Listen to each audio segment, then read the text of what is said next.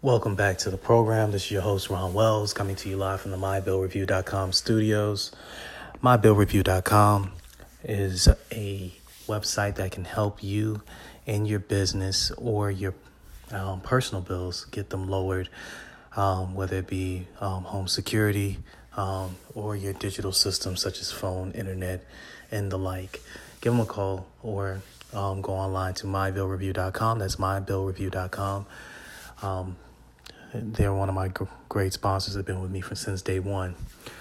And this is the program. Um, thanks for joining me again. My instant reaction to parts three and four of the Last Dance series. Um, it's refreshing to have something to talk about um, during the sports landscape. I've been spoiled this week between the draft and the lead up to the draft, and now the Last Dance, and uh, it's just nice to have something refreshing to you know distract you away from all the um, other conversations of life that we currently have. It's truly a blessing to have these these things come out.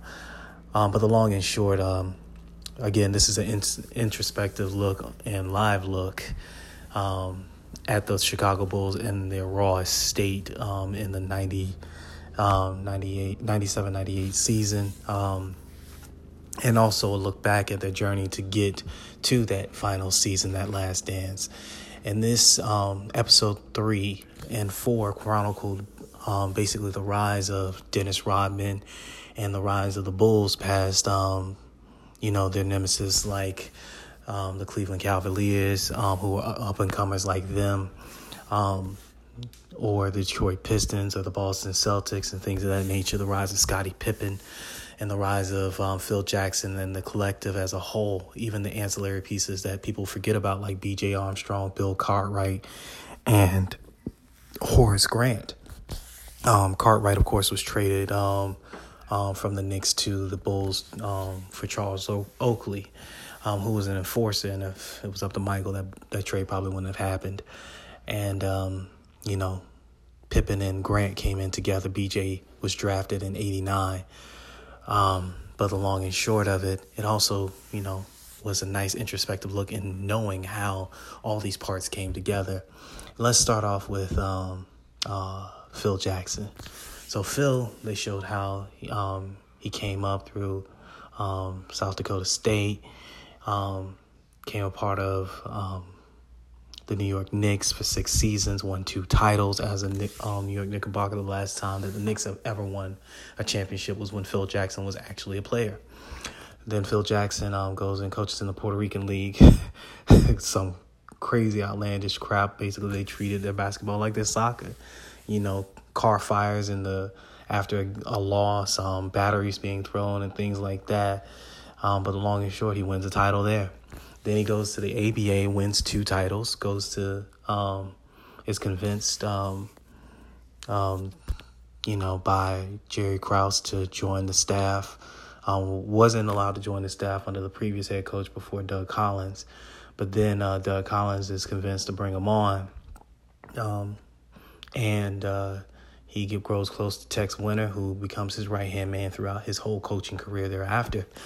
Um, he's the one that taught Kobe the triangle offense. He taught Phil the triangle offense. He's basically the architect of the triangle offense. And um, to get a um, a detailed look at what the triangle offense was, and one pass sets off in motion 33 possibilities of a play, you can see how ISO ball and why certain teams of today don't win or have winning basketball because you can still highlight a player like a Michael Jordan or Kobe Bryant or Shaquille O'Neal and allow them to score 30 points a game, 25 points a game, um, 28 points a game, but still allow the other parts to feel like they're involved with the basketball.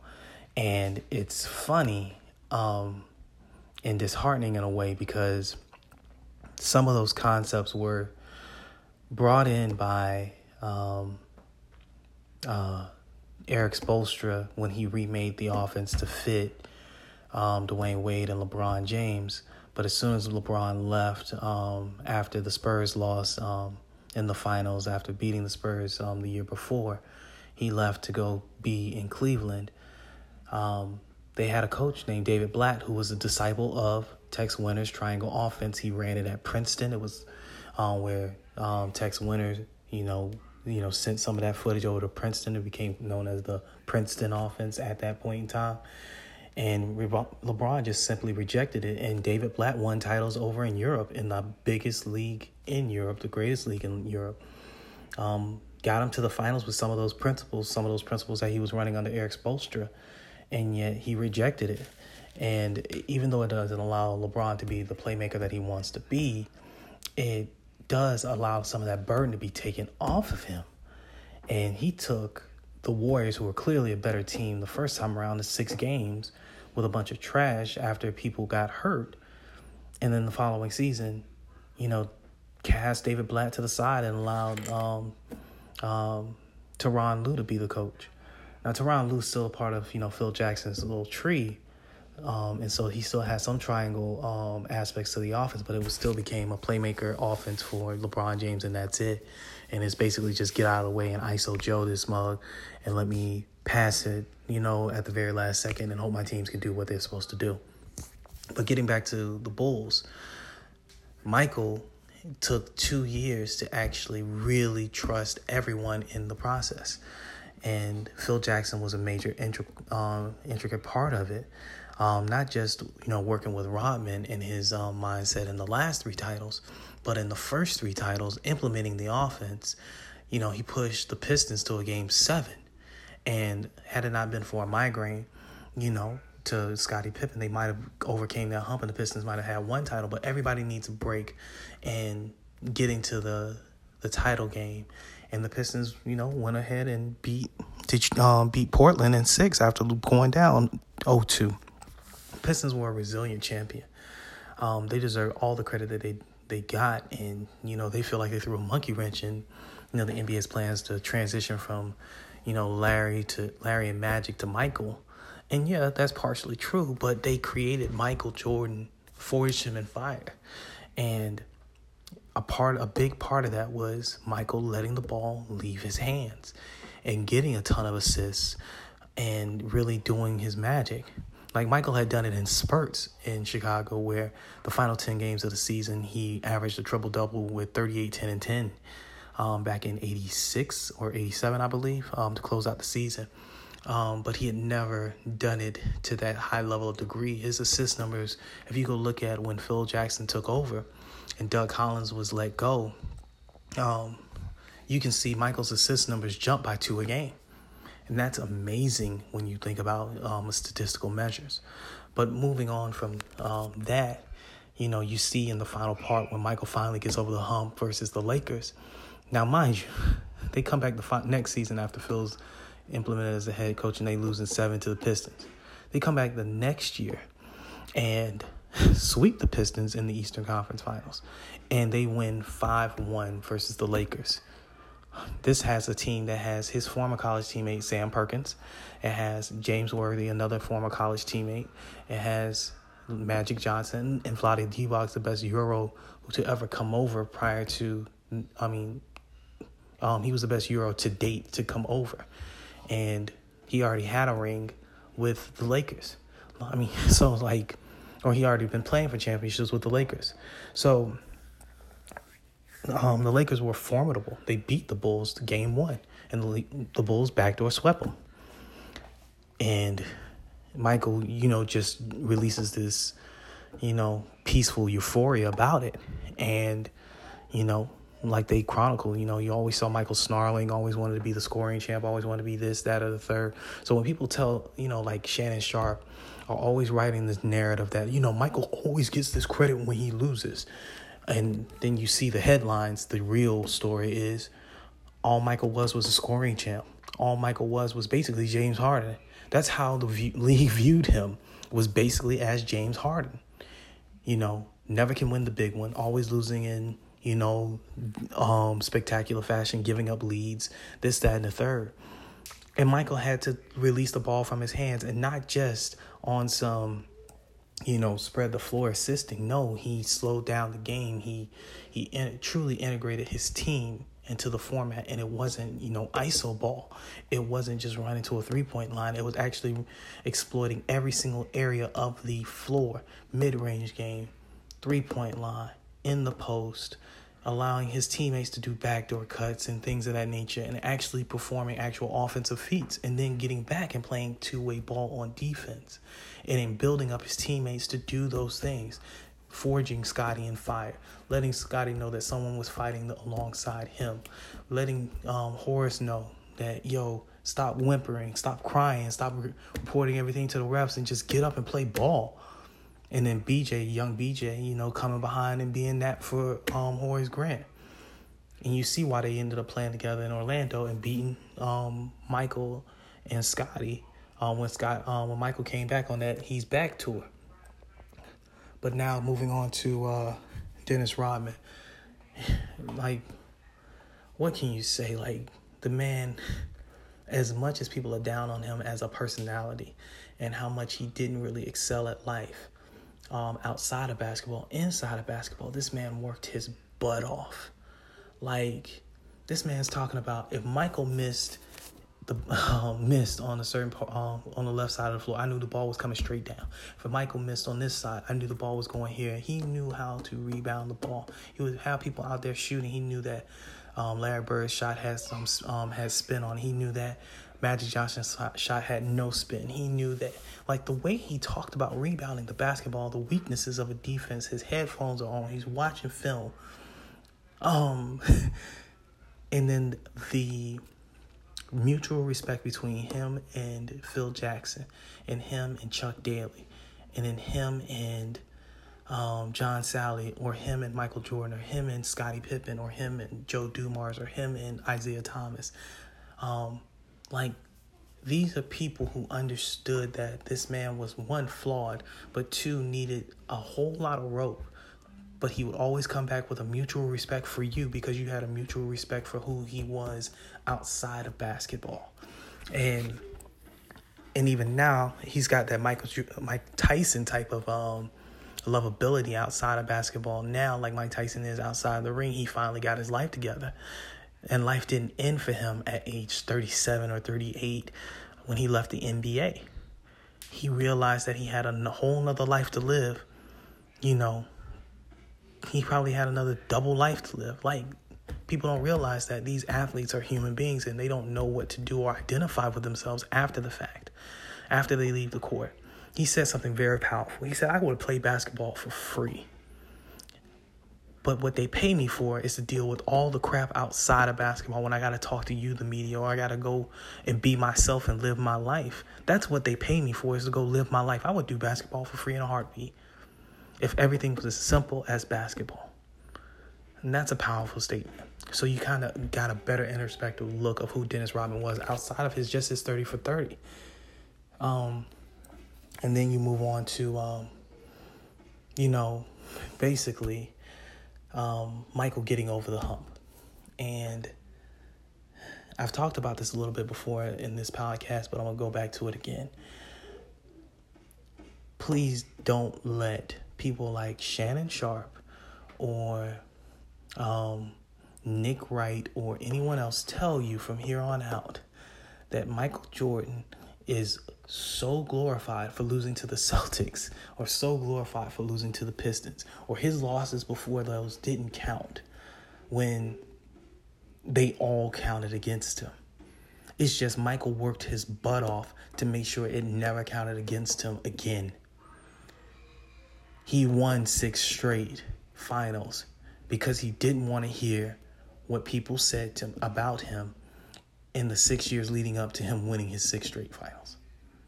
That's all you need to know. And also, when Pippen sat out, it's something that really irked me after the Last Dance first two episodes. Um, and they were talking about Scottie Pippen sitting out, and Michael Jordan and the Bulls were just average. Scottie comes back, and if you saw the screen, it said the Bulls were 21 and sorry, 20 and 10. That's their record. They're winning two out of every three games without Scottie Pippen. They started four and four, and from then on out, they went 14 and six. I'm sorry, but that's a clear, distinctive difference from when Michael was out. Yeah, they won 50 plus games the first year. But when Michael came back, the year Michael came back, the Bulls were a 500 team. Literally, the first game back, when he came back, they were a 500 team. That means they had as many wins as they had losses. The season he came back, his first game back, he pushed them one game over 500. And then they closed out the season 10 games over 500. They were in danger of not making the playoffs. The Bulls, in no way, shape, or form, in 1998, were in danger of missing the playoffs. Again, they were not in danger of missing the playoffs when Scottie Pippen sat out. I need people to stop telling that lie. I need people to, to stop listening to Shannon because you didn't watch the first two episodes. Stop telling that lie. Michael and Scottie were two different entities in their impact on the team. So stop trying to glorify Pippen as, you know, on equal footing as Michael Jordan when you're trying to say Michael had all this help. Yes, Scottie was very integral. Yes, Scottie took the burden off of him um, in certain situations. Yes, Scottie is a part of the reason that Michael won. All that is true. But Scottie is not on the level of Dwyane Wade. Scottie is not on the level of of Chris Bosh or Kyrie Irving or um, what Kevin Love was before he got with LeBron. Like, I just need these lies not to stop being told. Scottie's a top 50 or 60 player of all time, for sure. But he is not, and I repeat, is not on the level of a top 10 player in the league at any time that he was in the league. He just wasn't. He was maybe top 15, but never top 10. And the players we're mentioning before they got to, with LeBron, people were talking about them being top five, top 10 players in the league. And that's all I'm going to say about that. Now, as far as climbing that mountain, he climbed it he did what he had to do, and when he got on top, no one else ate. Um, and then in '98, you know, we all know what happens at the end, but the journey to get there is quite special. I like how they're telling the story, even though it, if you ever saw the movie The Other Guys, um, how David Ershon, um, his character, the the villain in the movie, how he's running a Ponzi scheme or whatever with the police union. He's like, well, in order for me to tell the story, I'm gonna you know, go back to the past, then come back to the front, and then go back to the past, then go back to the front, and then squeeze myself in the middle so it can all tie in together. Like this is how they're telling the story, and I just find it hilarious because I know that movie and it's funny. If anybody's seen the other guys, um, with uh, Will Ferrell and um, uh, what's your boy Mark Wahlberg, you'll you'll understand the scene that I'm talking about. But uh, that was the last dance um, um, from you know episodes three and four, in my opinion it, and the recap of everything that went down in the last dance. Um, this is the program. I gave you a good 18 minutes of a solid show. I hope you guys can discuss it, enjoy it, got your opinion, leave your notes on the Facebook page, comments, or whatever the case may be. But uh, it was a fun two episodes, and I'm glad that they're starting to show, you know, the adversity not just in the media, but on the floor that Michael faced and what they said about Michael prior to him winning because that story needed to be told as well. Thanks for listening, and uh, see you next week um, when the program comes back for episodes uh, five and six. Um, also, I'm working on something special, um, and hopefully uh, these interviews go as according to plan. But I'm gonna have some introspective looks from some um, players, um, local players with some pro pro background, um, whether it be in Europe or South America or even in the NBA or even one that's actually going to the NFL as an undrafted free agent. So look forward for the, that content coming soon. Hopefully, I can debut all that stuff in May. Um, but thanks for listening to the program, um, and uh, let's enjoy the last dance.